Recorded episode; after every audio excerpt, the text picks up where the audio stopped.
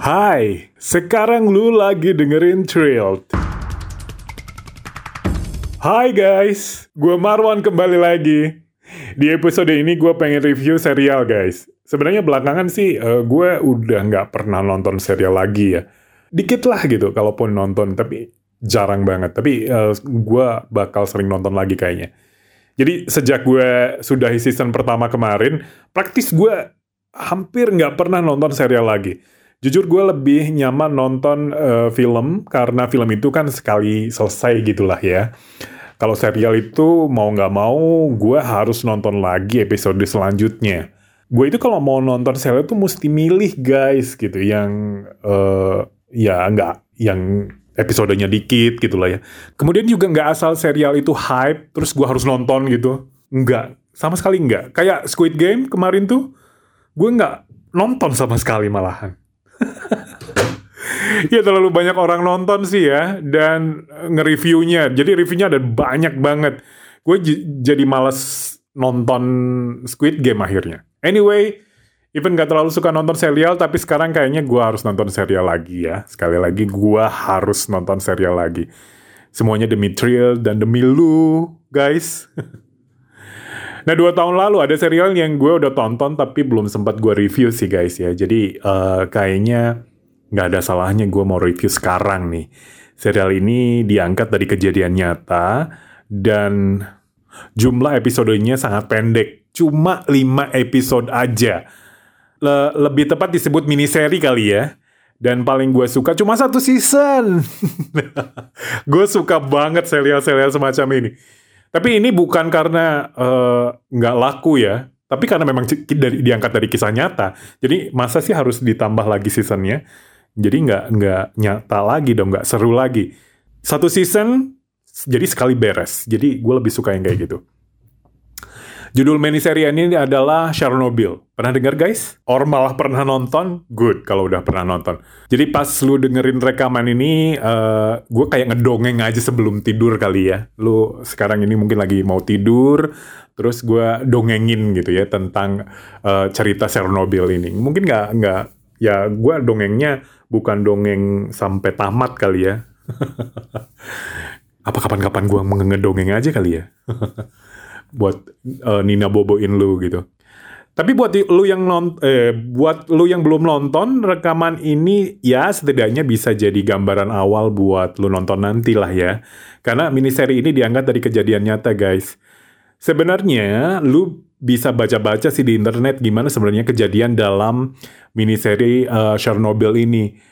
Dan gue bisa bilang Chernobyl adalah miniseri yang mendekati kesempurnaan.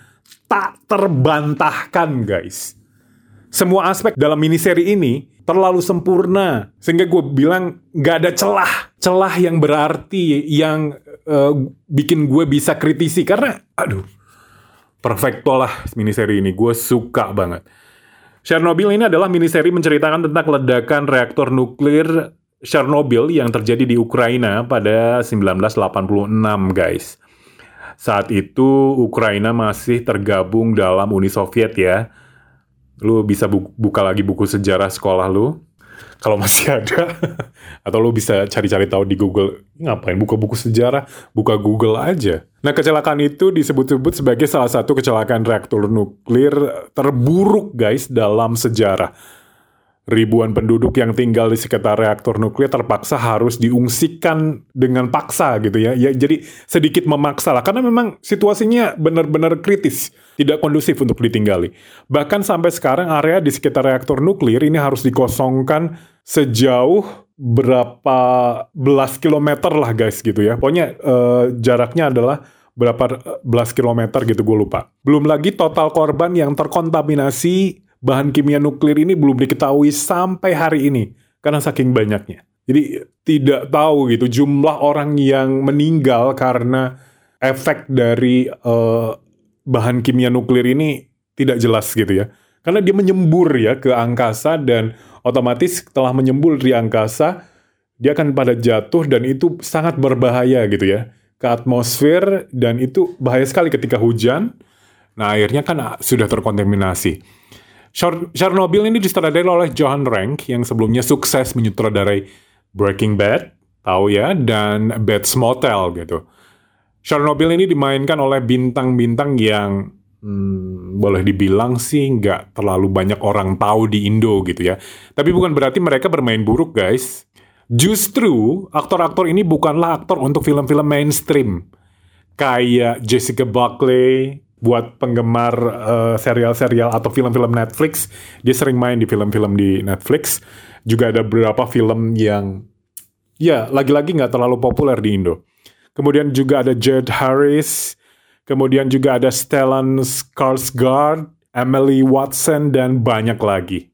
Semua aktor ini bermain totalitas sesuai porsinya guys. Gua nggak tahu gimana caranya mereka bisa bermain sebagus itu sampai aktor-aktor figuran pun bermain sempurna. Itu nggak ada yang kelewat. Gila. Gue nggak habis pikir dengan miniseri ini. Ah perfect lah. Terus juga detail-detail kecil di miniseri ini semuanya nggak ada yang percuma gitu guys. Ini kan ceritanya tentang tahun 80-an ya. Detail-detail di tahun 80-an saat itu kayak apalah mainan, kemudian uh, detail-detail baju dan gaya-gaya. Aduh, perfect. Uh, salut buat tim kreatifnya ya. Chernobyl ini tayang di HBO dan ini tontonan dewasa guys. Jadi buat lu yang masih berumur 18 tahun ke bawah, sorry ya belum saatnya lu nonton miniseri ini. Dan saat ini Chernobyl masih bisa lu tonton di HBO Go, guys. Jadi lu bisa nonton sekarang juga. Nah, kisah dalam Chernobyl ini adalah tragedi nyata ya guys ya, yang tadi gue udah ceritain bahwa ini kisah nyata, yang mengerikan, yang sangat uh, sukses diceritakan kembali hanya dalam 5 episode aja guys. Oke, gue ralat. Bukan hanya, tapi cukup, sudah cukup 5 episode. Nggak, jangan lebih dari itu ini ke, karena udah pas ya. Meledaknya reaktor nuklir Chernobyl ini bukan uh, bukan karena apa ya ketidaksengajaan guys, tapi justru karena kebodohan beberapa orang gitu ya. Kalau aja orang-orang itu nggak uh, bertindak ceroboh, tragedi Chernobyl mungkin nggak akan terjadi dan nggak akan ada mini seri ini. Gue nggak terlalu hafal dengan eh, nama-nama karakter dalam mini seri ini karena menggunakan nama-nama apa sih ya uh, Uni Soviet kali ya wah pakai V kayak gitu-gitu ya jadi uh, kecerobohan itu dilakukan oleh seorang wakil kepala insinyur dan pengawas pembangkit listrik tenaga nuklir yang bertindak tegas tapi sembrono guys menyuruh operator pemula untuk menguji sistem reaktor. Nah tiba-tiba terjadi lonjakan power sehingga menyebabkan tangki reaktor pecah dan menyebabkan ledakan uap. Nah ledakan itu memunculkan cahaya hingga ke langit malam karena itu kejadiannya adalah uh, di atas tengah malam sekitar jam 1 dini hari, jam 1 jam 2 dini hari. Dan menyebabkan gempa sesaat gitu ya yang dapat dirasakan oleh warga pemukiman di sekitarnya. Mungkin bukan gempa ya, jadi ledakan dan ada sedikit getaran lah, getaran uh, bunyi uh, ledakan gitu ya. Ledakan itu menyemburkan 7 ton nuklir ke atmosfer guys. Kalau mengutip dari tirto.id, untuk perbandingan bom Hiroshima dan Nagasaki aja cuma menyemburkan 2 ton nuklir ke atmosfer. Ini 7 ton loh, bayangin. Jadi lu bisa bayangkan seberapa berbahayanya ledakan Chernobyl ini gitu guys. Sangat pantas kalau sampai hari ini radius beberapa kilometer dilarang ditinggali. Sampai detik ini guys. Jadi ini kejadiannya tahun 84 dan sekarang tuh udah uh, 2022 dan itu wilayah nggak boleh ditinggali beberapa radius beberapa kilometer itu. Karena residu nuklir Chernobyl ini masih tersisa di atmosfer. Padahal kejadiannya, oh sorry, bukan 84, 86, 1986 guys. Jadi memang apa sudah sangat lama, tapi masih uh, ditutup untuk tidak ditinggali. Nah, udah bisa dipastikan kalau uh, kita nggak pernah tahu ya uh, kejadian sebenarnya tentang tragedi ini. Tapi uh, apa ya? Pas nonton Chernobyl, anggaplah sebagai dokumenter untuk memastikan ini kejadian nyatanya gitu, guys. Terlepas pasti sebuah film ini kan akan uh, apa ya? Ada unsur drama ya atau mendramatisir mendramatisasi kejadian untuk membuat penonton tertarik untuk melihat setiap episodenya. Tapi ya nggak masalah. Justru dramatisasi dalam Chernobyl ini justru pas dan menjadikannya sebagai miniseri cerdas yang membuat gue jadi tahu kejadian Chernobyl itu dan mungkin lu juga yang nonton pun jadi tahu oh ternyata ada kejadian waktu itu. Sebelumnya gue gue yakin sebelum nonton miniseri ini lu nggak pernah tahu kejadian Chernobyl ya. Karena itu udah kejadian sangat lama.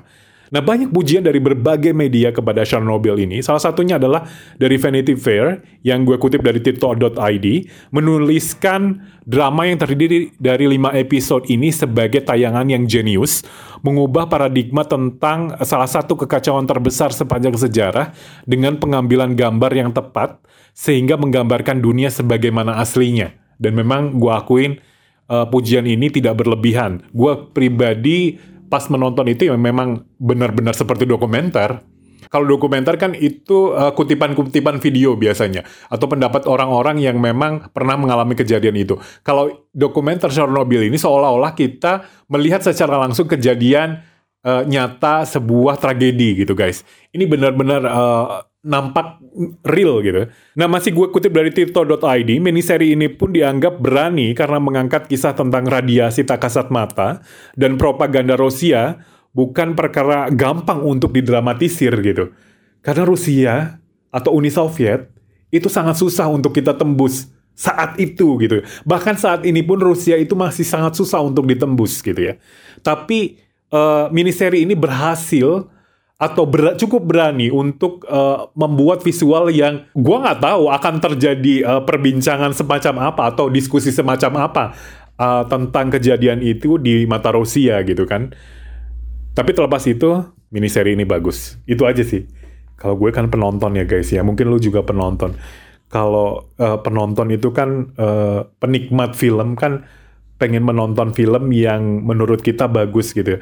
Terlepas ada feedback apa setelah uh, kejadian film itu, ya itu urusan nanti. Yang penting tonton aja dulu, dan itu kalau itu bagus, ya kita nikmati.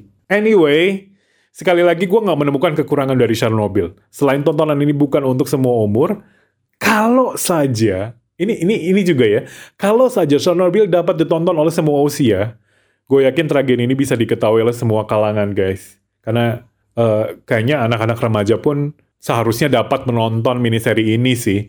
Mengingat kejadian dalam Chernobyl ini bisa dialami di negara mana pun guys, termasuk di Indo. Kekurangan uh, penonton kita adalah, ya gue membicarakan penonton Indonesia ya, kebanyakan gak akan ngerasa nyaman uh, menonton yang uh, mengisahkan masa lalu, atau film-film klasik yang sebenarnya dengan kita mengetahui masa lalu, kita jadi memahami sejarah yang uh, sangat berharga.